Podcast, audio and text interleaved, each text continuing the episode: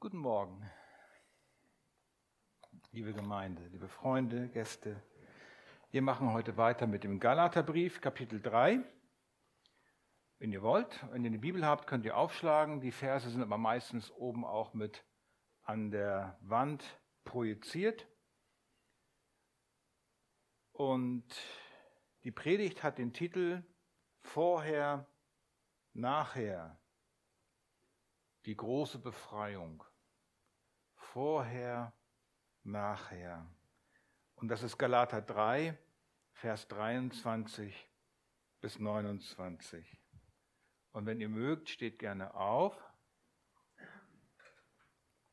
Ich bete, bevor wir das Wort lesen. Vater, wir danken dir für dein Wort. Dein Wort ist ein Licht auf unserem Weg. Du führst und leitest uns. Dein Wort ist die Wahrheit.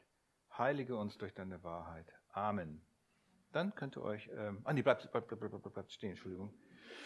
Wollen ja im Stehen lesen. Also Galater 3, Vers 23 bis 29. Bevor aber der Glaube kam,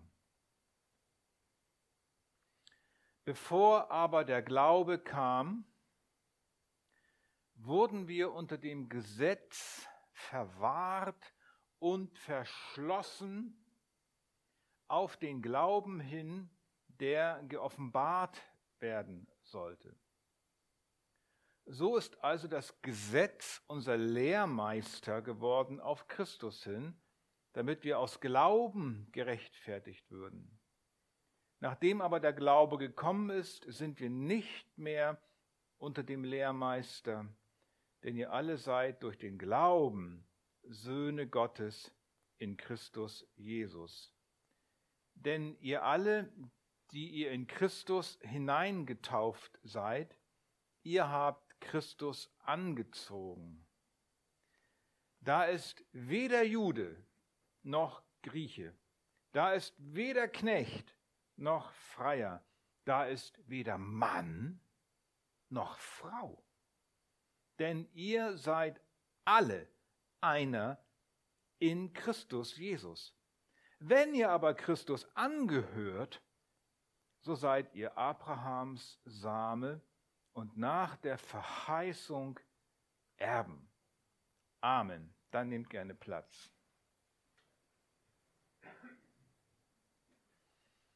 Leutnant Onoda Hiro war ein japanischer Nachrichtenoffizier, der nach dem Ende des Zweiten Weltkriegs, wann war das? Geschichtsunterricht, Ende des Zweiten Weltkriegs, 1945, mit drei anderen Soldaten auf der philippinischen Insel Lubang ausharrte. Der dachte, der Krieg läuft noch weiter. Man versuchte ihn mit Flugblättern davon zu überzeugen, dass der Krieg vorbei ist. Aber er glaubte es nicht. Alle Versuche schlugen fehl. Erst als nach langen Jahren ein Student ihn suchte, Suzuki Norio, und ihn auch fand, fand eine Veränderung statt, er kam mit ihm in, in, Kontakt, es fand eine Beziehung statt und nach und nach konnte er mit ihm reden.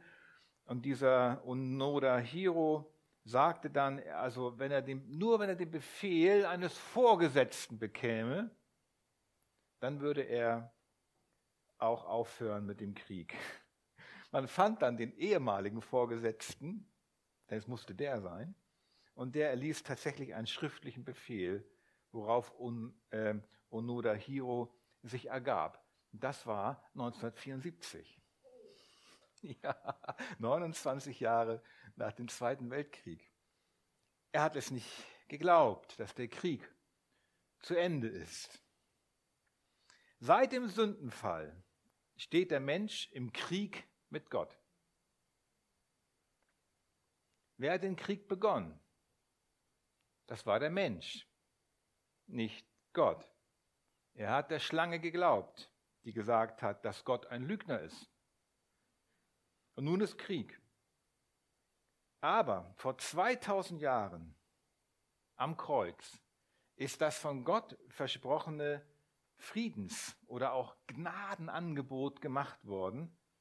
Das lautet, wer an Jesus glaubt, für den ist der Krieg mit Gott beendet. Wer an Jesus glaubt, der kann endlich von der Insel des Todes herunter. Man möchte eigentlich diesen Soldaten und allen, die nicht wissen, was Jesus getan hat, mit Jesaja 40, 28 zurufen: Weißt du es denn nicht? Hast du es denn nicht gehört? Der ewige Gott, der Herr, der die Enden der Erde geschaffen hat, wird nicht müde noch matt. Sein Verstand ist unerschöpflich. Er versucht, dich zu erreichen. Er wird nicht müde und matt. Er hat nach dir gesucht, um dir zu sagen, der Krieg ist zu Ende. Am Kreuz wurde Frieden gemacht. Wer auf das Kreuz schaut und Jesus vertraut, der kann heraus aus seinem Versteck und im Frieden, im Licht mit Jesus, mit Gott ganz neu versöhnt leben. Daher heute auch gleich zu Anfang, glaube an Jesus, so wirst du errettet vor dem Gericht Gottes, in dem du nicht bestehen kannst. Glaube an Jesus und es entsteht Frieden wahrer Frieden in deinem Herzen, in deiner Seele.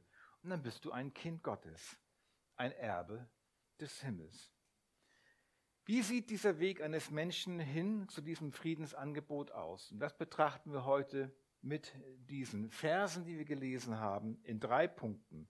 Erstmal betrachten wir den Punkt, bevor der Glaube kam. Das zweite ist, nachdem der Glaube gekommen ist. Das ergibt sich aus den Texten, die ihr gelesen habt. Und das dritte ist dann die neue Beziehung zu Gott. Punkt 1. Bevor der Glaube kam. Wir lesen in Galater 3, Vers 23, das haben wir gerade ja, vorgelesen. Da geht es los mit diesen fünf Wörtern. Bevor aber der Glaube kam. Was heißt das? Es gibt also ein davor, bevor der Glaube kam. Der Glaube war also nicht immer da. Was heißt das? Bevor der Glaube kam, heißt einerseits, bevor Jesus geboren wurde, bevor er in die Welt kam, auf diese Welt kam, hier lebte, und das andererseits heißt es auch, bevor Jesus ganz persönlich in dein Herz gekommen ist, durch den Glauben in dein Herz eingezogen ist. Beides heißt das. Was war denn mit dir? Was war mit mir, bevor Jesus in mein Leben kam? Wie sah denn das davor aus? Bevor der Glaube kam, bevor ich an Jesus glaubte, was gab es da in deinem Herzen, in deinem Leben? Da gab es nur Unglauben.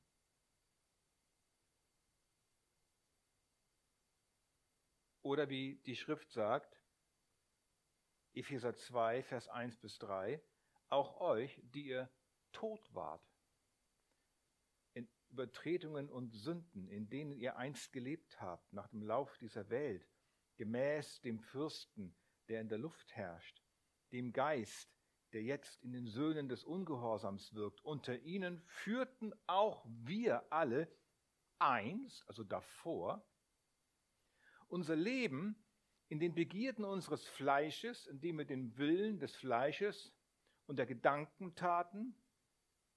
Und wir waren von Natur auch Kinder, aber nicht Kinder Gottes sondern Kinder des Zorns, wie auch die anderen.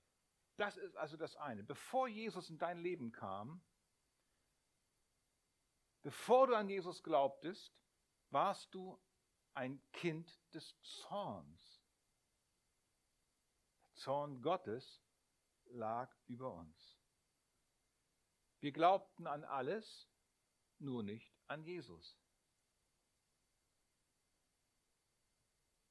Einige sagen, ja, ich habe ich ich hab an gar nichts geglaubt. Ich glaube an nichts. Wenn man mit Leuten redet, die nicht an Jesus glauben, die, die glauben entweder an alles Mögliche, aber einige sagen auch, wir glauben an nichts. Dann kann ich auch nur sagen, das ist auch nur eine Glaubensaussage. Ne? Wenn jemand sagt, ich glaube an nichts, das ist auch nur ein Glaube. Alle glauben. Alle vertrauen auf irgendwas. Und wenn es der Busfahrer ist, dem man vertraut, dass er einen Führerschein hat.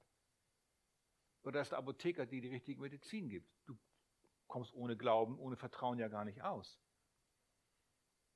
Aber an Jesus zu glauben als den Erlöser, das ist von Natur aus nicht möglich durch einen eigenen Verstand. Ich glaube mal an Jesus als eine weitere Option, an die ich glauben kann. Bevor der Glaube kam, sagte ich, bevor Jesus kam, ist nur Unglaube. Und Unglaube an Jesus ist die Sünde, die mich trennt von Gott, dem Vater. Unglaube ist Sünde, ist Trennung, ist Tod, Gericht, Verdammnis, Hölle. So war es mit mir, Falk Eckhardt, bevor Jesus mein Leben kam. Was, was habe ich alles geglaubt? Vor allem habe ich an mich geglaubt. Das ist eine, kein stabiler Glaube. Oder was man so alles glaubt, was man so geliest und an irgendwelchen pff, esoterischen Dingen oder Magie wird dann, wird dann so der neue Harry Potter mäßig die Magie, it's Magic, Energien, das All-Eine und so weiter. Das ist alles Unglaube. Was heißt es noch, bevor der Glaube kam? Es heißt, letztlich ist die Menschheitsgeschichte in zwei Teile geteilt, historisch. Die Zeit vor Christus, das Kreuz, die Zeit nach Christus. Und vor Christus, das ist die Zeit, bevor der Glaube kam, vor Jesus kam. Wie war es denn mit den Menschen, die lebten, bevor Jesus kam? Was hat Gott denn getan, diesen Menschen zu helfen, bevor Jesus auf dieser Welt war? Hatten sie eine Möglichkeit zu erkennen, dass sie ohne Gott verloren sind und einen Erlöser brauchen? Dass sie Rettung brauchen vor dem Gericht? Das Kreuz war noch nicht da? Dass die Sünde den Tod fordert? Ja, natürlich. Das ganze Alte Testament, die ganze vor Christus, der größte Teil, das Gesetz, sagt, ich, sagt unser Text hier, das Gesetz wurde den Menschen gegeben. Gott gab sein Gesetz. In unserem Text heißt es so, bevor der Glaube kam, wurden wir unter dem Gesetz verwahrt und verschlossen. Die Menschheit und jeder einzelne Mensch, auch heute noch, konnte sich und kann sich nicht vor dem Gericht Gottes herausreden und sagen, ich habe von nichts gewusst. Ich habe nichts gehört. Ich habe Yoga gemacht, transzendentale Meditation, I Ging, Zen-Buddhismus, Schamanismus, Spiritismus, Religion jeder Art, ob katholisch oder evangelisch, Tiefenpsychologie, Psychiatrie, Psychotherapie, Psychologie vertraut. Leider wurde mein Herz nicht anders. Die Sünde war immer noch in meinem Herzen. Ich wurde die Sünde nicht los. Tut mir leid, Gott, ich habe keine Schuld daran. Du hättest mal was sagen sollen. Warum sagst du mir denn nichts, dass es so um mich steht? Aber das hat doch Gott gemacht. Er hat uns sein Gesetz, sein Wort gegeben. Die Bibel. Unserem Text heißt es eben halt dem Gesetz, das Gesetz. Gott gab dem Menschen seine Gebote, nach denen der Mensch leben sollte. Das ist einmal die zehn Gebote, aber auch alles, was sonst im Alten Testament steht, vor allem in den fünf Büchern Mose, vor allem im dritten Buch Mose. Und dieses Gesetz hat nun, wie unser Text sagt, eine Aufgabe. Es verwahrt und verschließt uns. Man könnte auch sagen, es bewacht uns oder ähm, es nimmt uns in Haft. Es ist Gefängnissprache. Wir werden in Haft genommen durch das Gesetz. Wir sehen dadurch, dass Gott zu uns spricht durch sein Gesetz, du sollst nicht töten, du sollst nicht lügen, dass wir in einem Gefängnis stecken. Einmal werden Gitterstäbe sichtbar. Ich bin ja gar nicht frei. Ich stecke in einem Gefängnis. Das Gesetz zeigt den Menschen die Macht der Sünde, die Sünde in meinem eigenen Herzen, meine eigene Boshaftigkeit und Niederträchtigkeit mein Lügen wollen, mein Sündigen wollen, mein Rebellieren wollen. Das Gesetz zeigt mir die Folgen daraus, dass ich gerechterweise sterben muss. Es macht in mir die Ausweglosigkeit immer größer. Ich komme da nicht raus. Wir stecken ohne Jesus in einer Gefängniszelle. Und keine Leistung meinerseits, keine Klugheit von mir bringt mich da wieder raus. Ich bin verwahrt, ich bin verschlossen. Wer das Gesetz halten will, wer sündlos werden will nach dem Gesetz, man könnte ja sagen, oh, ich halte das Gesetz so doll, dass ich dann alles schaffe, dann bin ich sündlos. Und dann geht die Gefängnistür auf. Der wird es nicht schaffen. Das ist unmöglich. Er müsste ja durch eine hundertprozentige Erfüllung dann quasi wegen guter Führung entlassen werden. Gott entlässt niemanden wegen guter Führung. Warum? Weil unsere Schuld unendlich ist. Wir hängen an einer Kette. Gebot, wir versuchen es, wir übertreten das Gebot, wir werden verdammt, wir versuchen es von neuem. Und jede neue Anstrengung setzt diese Kette wieder in Gang. Alle Selbstheilungsversuche, alle Selbsterlösungsversuche fördern nur die Krankheit. Das ist die Erfahrung unter dem Gesetz. Wir strengen uns an, besser zu werden, fallen auf die Nase. Das ist das Vorher bevor der Glaube kam. Deswegen sieht es in dieser Welt auch so aus, wie es ist. Und deswegen sah es in meinem Leben auch so aus und in deinem Leben vielleicht auch. Und es wird so bleiben, wenn nicht Jesus in dein Leben hineinkommt. Man kann auch moralisch sich sehr anstrengen und seine, seine, seine Moral und mein, mein Leben so aufpolieren mit, mit, mit, mit Seife und mit Anstrengung und moralischen äh, Poliermitteln, auch ohne Jesus, dass man recht gut vor Menschen so dasteht. Oh Mann, der ist aber anständig. Der kommt bestimmt im Himmel. Der ist anständig und diszipliniert. Aber vor dem Gericht Gottes wird jede selbstgemachte Moral wie Stroh verbrennen. Man könnte jetzt noch fragen, wie war es mit denen, die lebten, bevor Jesus kam? Gab es da auch Menschen, die vielleicht aus dem Gefängnis rauskamen? Ja. Ihr kennt die Glaubenshelden aus dem Alten Testament. Abraham glaubte und es wurde ihm zur Gerechtigkeit geworden. Das ist ja der Punkt, um den es auch im Galaterbrief nachher geht. Menschen glaubten schon vorausschattend auf das Versprechen, dass sie einer kommen wird und sie erlösen wird. Da lesen wir im Hebräerbrief eine ganze Menge drüber. Aber das Prinzip ist trotzdem immer das Gleiche. Bevor der Glaube kam, wurden wir unter dem Gesetz verwahrt und verschlossen.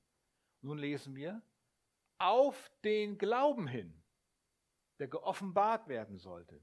Die Haft hat einen Sinn, etwas Gutes. Wer in dieser Haft sitzt und es erkennt, dass er da nicht raus kann, dass seine Sünde ihn in den Tod bringt, er für Gott nicht bestehen kann, der sucht nach einem Ausweg. Nein, was kann ich kann bloß tun? Ich komme hier nicht raus. Ich habe keinen Schlüssel für das Schloss. Ich sitze fest. Keine Chance. Und nun sagt unser Wort, wir sind verschlossen auf den Glauben hin, der geoffenbart werden soll. Wir sind also in Haft, damit der Glaube an Jesus geoffenbart werden soll. Was heißt das? Geoffenbart. Dieses Wort ist entscheidend. Das heißt, der Gedanke, aus dem Gefängnis herauszukommen durch einen Erlöser, der für mich stirbt, kann niemals aus meinem eigenen Denken kommen. Es muss mir geoffenbart werden, durch die Gnade Gottes angeboten werden. Niemand kommt von selbst auf diesen Gedanken in tiefster Not, in tiefster Verzweiflung, wenn wir verzweifeln in unsere Sünde und Schuld, dann muss es so sein wie beim Kerkermeister in der Apostelgeschichte, wo ja Paulus und Silas eingesperrt waren. Da kommt dieses Erdbeben, die Ketten fallen ab. Und dann sagt der Kerkermeister, ihr Herren, Was muss ich tun, dass ich gerettet werde? Er hatte erkannt, dass er, obwohl er frei war, er im Gefängnis steckte. Sie aber sprachen, glaube an den Herrn Jesus Christus, so wirst du gerettet werden, du und dein Haus. Sie predigen Jesus, bieten ihm damit das Heil an und nun ist dieses Wunder aller Wunder, das wir nicht verstehen, dass der Heilige Geist kommt und dieses Angebot lebendig macht in dem Herzen des Kerkermeisters. Der Heilige Geist offenbart Jesus als den Erretter. Und dann an Jesus glauben ist dann quasi, dann geht die Zellentür auf und dann gehen wir raus. Wie ein Vogel aus dem Käfig. Der Vogel kommt selbst nicht raus. Das ist der Sinn dieser Inhaftierung. Mein selbsterdachter Glaube, meine unbiblische religiöse Frömmigkeit, die Tränen meine Selbstmitleids, das rettet mich nicht. Das Halten der Gebote, was niemand schafft, führt in die Hölle. Niemand schafft das, die Gebote zu halten. Das ist ein Fluch, sagt die Schrift, weil man immer sich verfehlt. Auch in die Kirche gehen, ein frommes Leben führen, als Säugling getauft sein, konfirmiert sein, nützt alles nichts. Bleibt verloren. Aber wenn dir gesagt wird, glaube an den Herrn Jesus, der für dich gestorben ist, der den Preis für deine Schuld bezahlt hat, dann offenbart Gott, dann erscheint der Schlüssel. Dann erscheint Jesus als der Retter. Und wenn du an ihn glaubst, dann bist du errettet. Im Vers 24 heißt das, so ist also das Gesetz unser Lehrmeister geworden auf Christus hin. Das heißt, das Gesetz ist wie ein Mann. Früher war das so, äh, zu Paulus Zeiten, die Lehrmeister nannte man Pädagogen. Das waren aber keine Lehrer, so wie heute. Eine Lehrer hatten immer Pädagoge. Ne? Damals waren das Menschen, die brachten die Kinder zur Schule. Das war alles. Oder haben sie auch mit einem Stock gezüchtigt. Das durften die auch. Das macht man heute weniger. Aber sie wurden zur Schule gebracht. Das heißt, das Gesetz bringt uns letztlich dorthin, wo die Erlösung ist, bei Jesus. Es zeigt uns unsere Ausweglosigkeit und sagt, es gibt nur einen Weg. Vertraue auf den, den Gott versprochen hat zu schicken, der für dich stirbt. Das Gesetz bringt uns nicht aus dem Gefängnis. Das Gesetz heilt mich nicht, sondern es zeigt mir den Arzt. Und der ist Jesus. Nun ist die Frage, wieso macht Gott die Zellentür nicht einfach auf? Kann ja, Gott ist doch lieb, oder nicht? Gott ist doch ein Lieber, ne? Ein guter so barmherzig, ne? Ja, der liebe Gott. Der liebe Gott kann doch einfach auch kommen und die Tür einfach aufmachen. Oh Mensch, Falk, du armes Schwein, sitzt da unten im Dreck. Oh Mann, also das tut mir echt leid. Naja, was machen wir mal? Komm mal raus. Macht das Gott? Nein! Das darf er gar nicht tun, das kann er gar nicht tun. Das würde, dann würde er sich selbst verleugnen, sein Wesen verleugnen. Warum macht das Gott nicht? Warum muss er uns durch das Gesetz drin lassen? Durch das Gesetz drin lassen heißt folgendes. Falk, du kommst hier nur raus, wenn du alles befolgt hast, was ich geschrieben habe. Ha! Nicht so dann, oh, aber kann ich doch nicht. Na okay, kannst, dann, wenn du es nicht kannst, auch egal, dann komm raus. Das macht Gott nicht. Das kann er nicht, das darf er nicht. Denn Schuld muss bezahlt werden. Bis, wie Jesus sagt er selbst, bis auf den letzten Cent, Heller, Pfennig, Atom. Jeder Buchstabe des Gesetzes der Anforderung Gottes an mich, um vor Gott bestehen zu können, muss buchstäblich erfüllt sein. Denn Gott ist heilig und gerecht. Sonst kann ich vor Gott nicht bestehen, wenn er mich anschaut er kann mich nicht einfach rauslassen, dann wäre er ein korrupter Gott. Noch am besten wäre es, wenn ich ihm noch ein bisschen Schmiergeld gebe aus der Zelle. So, hier, Gott, lass noch eine Banane, lass mich mal raus. Unmöglich. Meine Schuld muss bezahlt werden von mir, von mir selbst. Niemand anders kann sie bezahlen. Ich kann deine Schuld nicht bezahlen, Du kannst meine Schuld nicht bezahlen. Gertrud, ich kann deine Schuld nicht bezahlen, tut mir leid. Du kannst meine auch nicht bezahlen. Sogar der Papst kann meine Schuld nicht bezahlen. Alle Heiligen der katholischen Kirche können meine Schuld nicht bezahlen. Warum? Sie müssen für ihre eigene Sünde bezahlen. Da bleibt nichts mehr übrig für mich. Konto ist leer. Es muss jemand kommen, dessen Konto unendlich voll ist mit Vergebung. Das kann nur einer sein, der ohne Sünde ist. Wer ist das? Jesus. Er ist der Einzige, der für mich bezahlen kann. So, wie macht er das nun? Geht er zum Vater und sagt, Papa, hier hast du Geld, mal den Sohn, aber erstmal Falk raus? Ja, im Prinzip schon. Aber was ist das für ein Preis, den Jesus zahlt? Damit es gerecht bleibt. Er, der Preis ist sein Leben. Er stirbt für mich.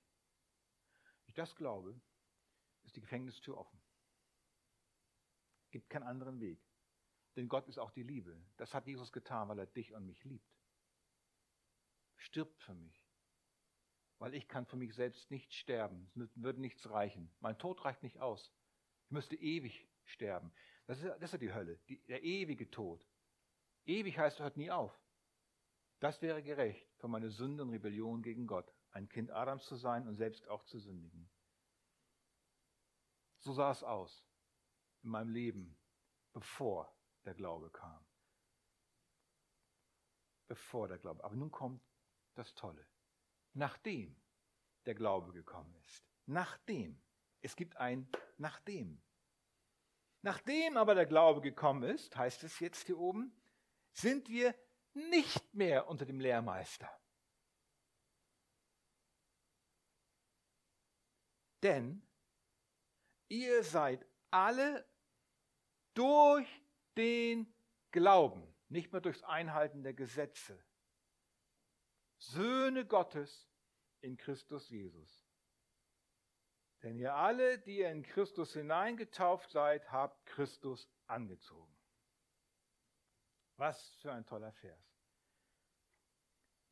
Nachdem aber der Glaube gekommen ist, sind wir nicht mehr unter dem Lehrmeister. Wir sind frei vom Gesetz. Oh, da kann ich ja sündigen, wie ich will. Nee, nee, nee. Da kommen wir noch zu. Wir sind frei von den Anforderungen des Gesetzes. Frei vom Lehrmeister. Das ist die wunderbare Freiheit der Gotteskinder, von der Paulus im Galaterbrief auch noch spricht, in Kapitel 5, Vers 1. Nachdem der Glaube gekommen ist. Das heißt, nachdem du dich persönlich an Christus als den Erlöser geworfen hast, auf ihn geworfen, an ihn glaubst, ihm vertraust, als dein Stellvertreter, wenn du das Heil in Christus persönlich angenommen hast, wenn du gesagt hast, ja Jesus, ich bin verloren, ich stecke in der Zelle, ich bin ein Sünder, ich habe den Tod verdient. So wie ich bin, kann ich nicht bleiben. Wenn ich vor dem Gericht stehe, dann werde ich in die Finsternis geworfen. Denn ich bin ja verloren. Ich brauche Jesus. Jesus, bitte, danke, dass du gekommen bist. Vergib mir meine Schuld. Du sollst mein König sein. Ich glaube, dass du für mich gestorben bist. Wenn das in deinem Herzen echt ist, dieses, dieser Glaube, dann hast du das Heil persönlich angenommen. Dann ist das Nachdem gekommen. Dann ist das Gesetz für dich zu Ende gekommen. Denn jetzt erfüllst du das Gesetz auf eine andere Weise. Du erfüllst das Gesetz, indem du an den glaubst, der es für dich erfüllt hat. Du glaubst an Jesus, weil er für dich alles gemacht hat, was du nicht konntest. Du glaubst an den Stärkeren, an den Besseren, an den Sohn Gottes. Er hat es für mich erfüllt und das ist gerecht. Das ist, damit wird die Gerechtigkeit des Gesetzes, das Gesetz fordert der Gerechtigkeit, und die wird dadurch erfüllt durch den Glauben. Ihr seid durch den Glauben, nun kommt es, Söhne Gottes geworden. Ich bekomme sogar einen neuen Titel. Ich heiße nicht mehr Kind des Zorns, ich heiße Sohn Gottes oder auch Kind Gottes. Ein Kind Gottes wird man nur, wenn man persönlich Ja sagt zu Jesus. Wir werden nicht gegen unseren Willen zwangsadoptiert. Allen, die ihn aufnahmen, das ist ja ein freiwilliges Angebot, denen gab er das Anrecht, Vorrecht, Macht oder auch Vollmacht, Kinder Gottes zu werden, denen, die an seinen Namen glauben. Daran sehen wir, dass der Glaube an Jesus keine Leistung ist. Oh, ich habe jetzt dies und das und so gemacht. Das wäre wieder Gesetz. Sondern der Glaube an Jesus ist die Annahme des Geschenkes mit dankbarem Herzen, wo ich erkenne, dass es völlig unverdient ist. Ich habe es nicht verdient. Ich hätte die Hölle verdient. Danke, Jesus. Und diese persönliche Annahme, und ohne diese persönliche Annahme gibt es keine Kindschaft Gottes. Das müssen wir den Menschen sagen, die verloren sind, die noch im Davor stecken, die in Religion und Unglaube gefangen sind. Die verstehen das noch nicht, wo sie, wie, ihr, wie, wie ihr Stand vor Gott wirklich aussieht. Das wartet ihr auf sie. Sie sind lebendig tot und verloren und stehen unter dem Gesetz, unter dem Fluch. Versuchen einfach vielleicht gute Menschen zu sein und die Verkehrsregeln einzuhalten und das Finanzamt nicht so sehr zu betrügen. Das reicht aber nicht aus. Sie brauchen Jesus, sind auch im Gefängnis. Und dann, wenn das geschehen ist, wenn jemand Christus angenommen hat, dann kommt ein neues Leben. Das neue Leben. Denn ihr alle, die ihr in Christus hineingetauft seid, ihr habt Christus angezogen. Zieht ihr gern neue Kleider an? Kauft ihr gern neue Sachen? Hier bei Peters in Stade hat gerade geschlossen leider. Wir ziehen doch alle gern neue Sachen an und tragen ungern alte Lumpen. Es gibt natürlich auch Altkleidergeschäfte, wo es auch schöne Sachen noch so gibt. Aber ihr wisst, was ich meine. So neue Sachen tragen. Wow, das ist doch schick, ne? Ihr habt alle Jesus angezogen, wenn ihr an, an Christus glaubt. Und davor noch erstmal in ihn hineingetauft sein. Was heißt das? Das heißt, hineingetauft sein in Jesus heißt. Das heißt nicht primär erstmal ins Wasser gestiegen sein. So, und jetzt bin ich Christ geworden. Ho, ich bin kein Christ, ich gehe ins Wasser, komme raus, bin Christ geworden. Das Wasser macht niemanden zu einem Christen. Die Taufe macht ihn nicht zum Christen. Wer an Jesus gläubig, wer an Jesus gläubig geworden ist, ist mit Christus am Kreuz gestorben. Wenn du an dem Augenblick, wo du an Christus glaubst, dein Leben ihm gibst, dann stirbst du mit ihm am Kreuz. Das ist der Ausdruck, der hier steht. In Christus hineingetauft, mit ihm am Kreuz gestorben. Das ist synonym. Und versinnbildlicht wird das dann, wenn das in dir geschehen ist, dass du dich wirklich ein Wasserbad taufen lässt, um das zu zeigen der Gemeinde. Ich zeige euch mal, was mit mir passiert ist. Das ist mit mir passiert. Ich bin ersoffen und wieder lebendig gemacht worden. Das ist geschehen, als ich geglaubt habe.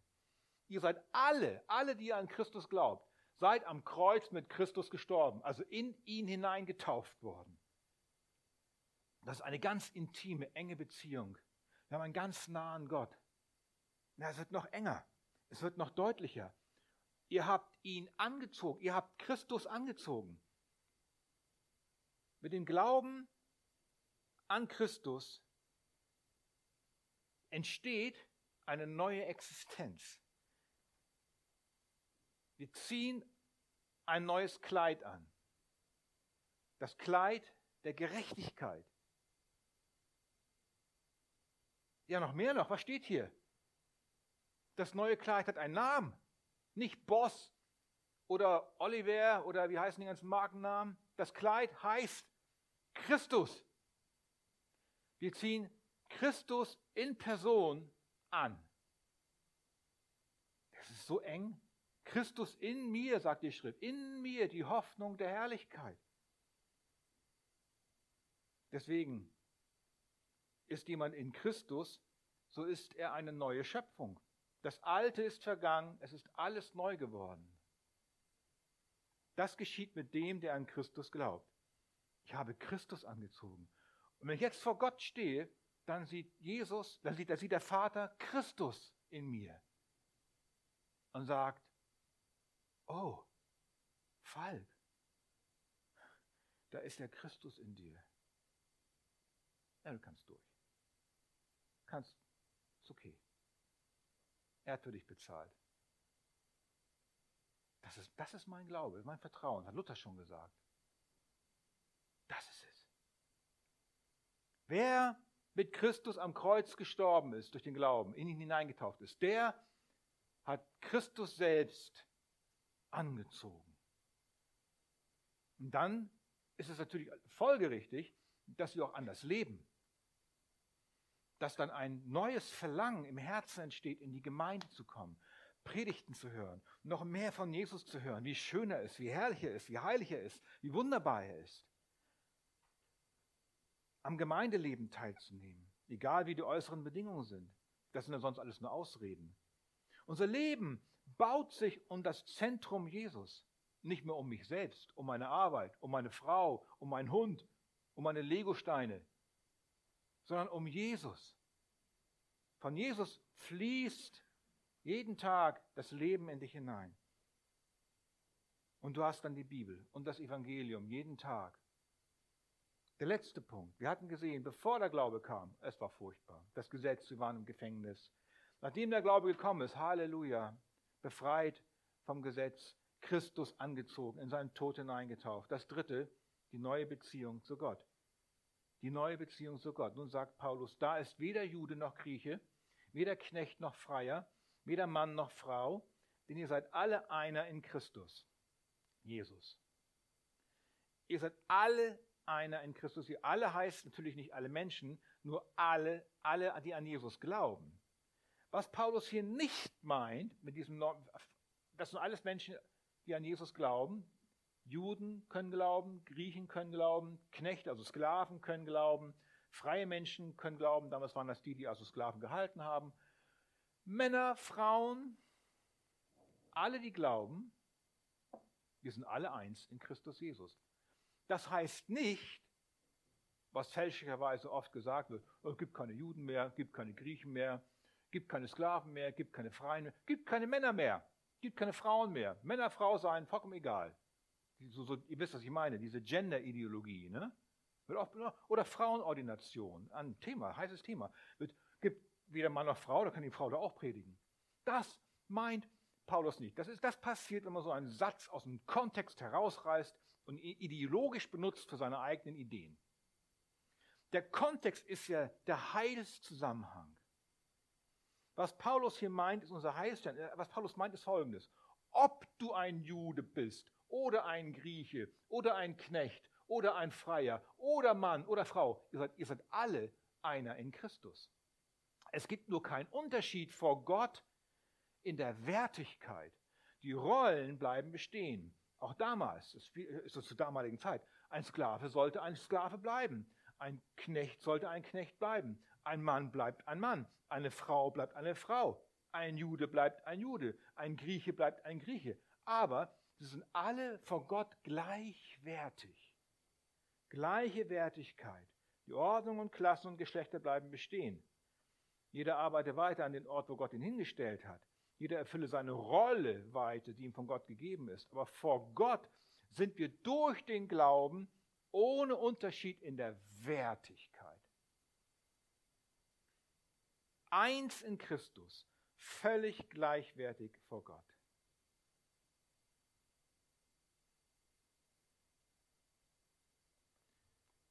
Das ist eine wunderbare Befreiung. Natürlich können wir, wissen wir das auch durch die Verkündigung des Evangeliums, zum Beispiel auch die Sklaverei, was, was die Engländer damals gemacht haben und viele andere Völker, dass die abgeschafft wurde. Aber auch heute gibt es noch Sklaven, wie ihr wisst, in vielen Ländern. Das wird sich wahrscheinlich nie ändern. Aber vor Gott gibt es keine Sklaven. Wir sind alle gleichwertig. Das Blut Jesu ist vergossen worden für alle, die an glauben. Für den größten Mörder und Sünder und Lügner bis zu dem berühmtesten Popstar. Alle sind vor Gott, wenn sie glauben, ohne Unterschied der Person. Völlig gleichwertig. Das ist herrlich. Das ist eine völlig neue Botschaft. Im krassen Gegensatz dazu steht das Klassensystem in, bei, bei den Indern, kennt ihr ja, diese, dieses Kastensystem. Du bist ein minderwertiger Mensch. Pff. Oder im Dritten Reich. Minderwertiges Leben. Behinderte wurden einfach umgebracht. Wenn ein Behinderter an Jesus glaubte, war er für Gott ein Kind Gottes. ein Kind des Höchsten. So sieht Gott das. Und dann sagt Paulus zum Schluss, wenn ihr aber Christus angehört, so seid ihr Abrahams Same und nach der Verheißung Erben. Das heißt, alle, die an Jesus glauben, haben ohne Unterschied Anteil an dem Segen, der Abraham versprochen wurde. Wir alle, ihr alle, die ihr an Jesus glaubt, seid ohne Ansehen Erben dieser Verheißung. Damit hört das ja auf, das Wort Erbe. Was kann es schöner sein, als dass ein Erbe im Himmel für dich bereit liegt? Und alle, die das glauben, werden in den Himmel kommen und Jesus sehen und das Erbe antreten. Das ewige Leben, die himmlische Wohnung, Gemeinschaft mit Jesus, alle wiedersehen, die im Buch des Lebens stehen. Das Gesetz schickt uns in die Verdammnis. Es offenbart uns aber Jesus. Der Glaube an Jesus aber ist allein das, welches das Gesetz für mich erfüllt. Der Glaube an Jesus schickt mich in den Himmel. Zum Schluss. Unser Leutnant Onoda Hiro war bis 1974 ein Gefangener auf der Insel. Er glaubte nicht, dass der Krieg vorüber war. Er war mit drei weiteren Soldaten auf dieser Insel. Diese drei Soldaten wurden alle erschossen, nach und nach, weil sie weiter Krieg führten gegen die Bevölkerung. Und die haben sich gewehrt und haben dann die drei erwischt und abgeknallt. Nur unser Onoda Hiro überlebte bis zum Schluss. Und dann kam dieser eine Student und nach langen Gesprächen, nach langen Gesprächen und noch einen offiziellen Brief von dem ehemaligen Vorgesetzten nahm er endlich das Friedensangebot an. Dadurch wurde der Krieg für ihn beendet. Und wisst ihr was? So langmütig und freundlich ist doch unser Gott zu uns. Wie lange schon hat er für uns geworben? Er hätte mit einem einzigen Schuss uns alle abknallen können aus der Gerechtigkeitskanone. Hätte er tun dürfen. Keiner hätte ihm Vorwurf gemacht. Aber er ist langmütig und freundlich. Er macht Angebote hier und da. Eine Predigt hier, eine Predigt da. Ein Gespräch hier, ein Gespräch da. Und unser Gewissen, das uns überführt und uns auf Christus wirft. Wie lange hat er schon um dich geworben? Deswegen, heute, wenn ihr seine Stimme hört, so verstockt eure Herzen nicht, wie in der Auflehnung. Daher, glaube an Jesus und du wirst befreit aus dem Gefängnis, wie ein Vögelchen, vom Gefängnis deiner Sünde und du wirst errettet. Amen.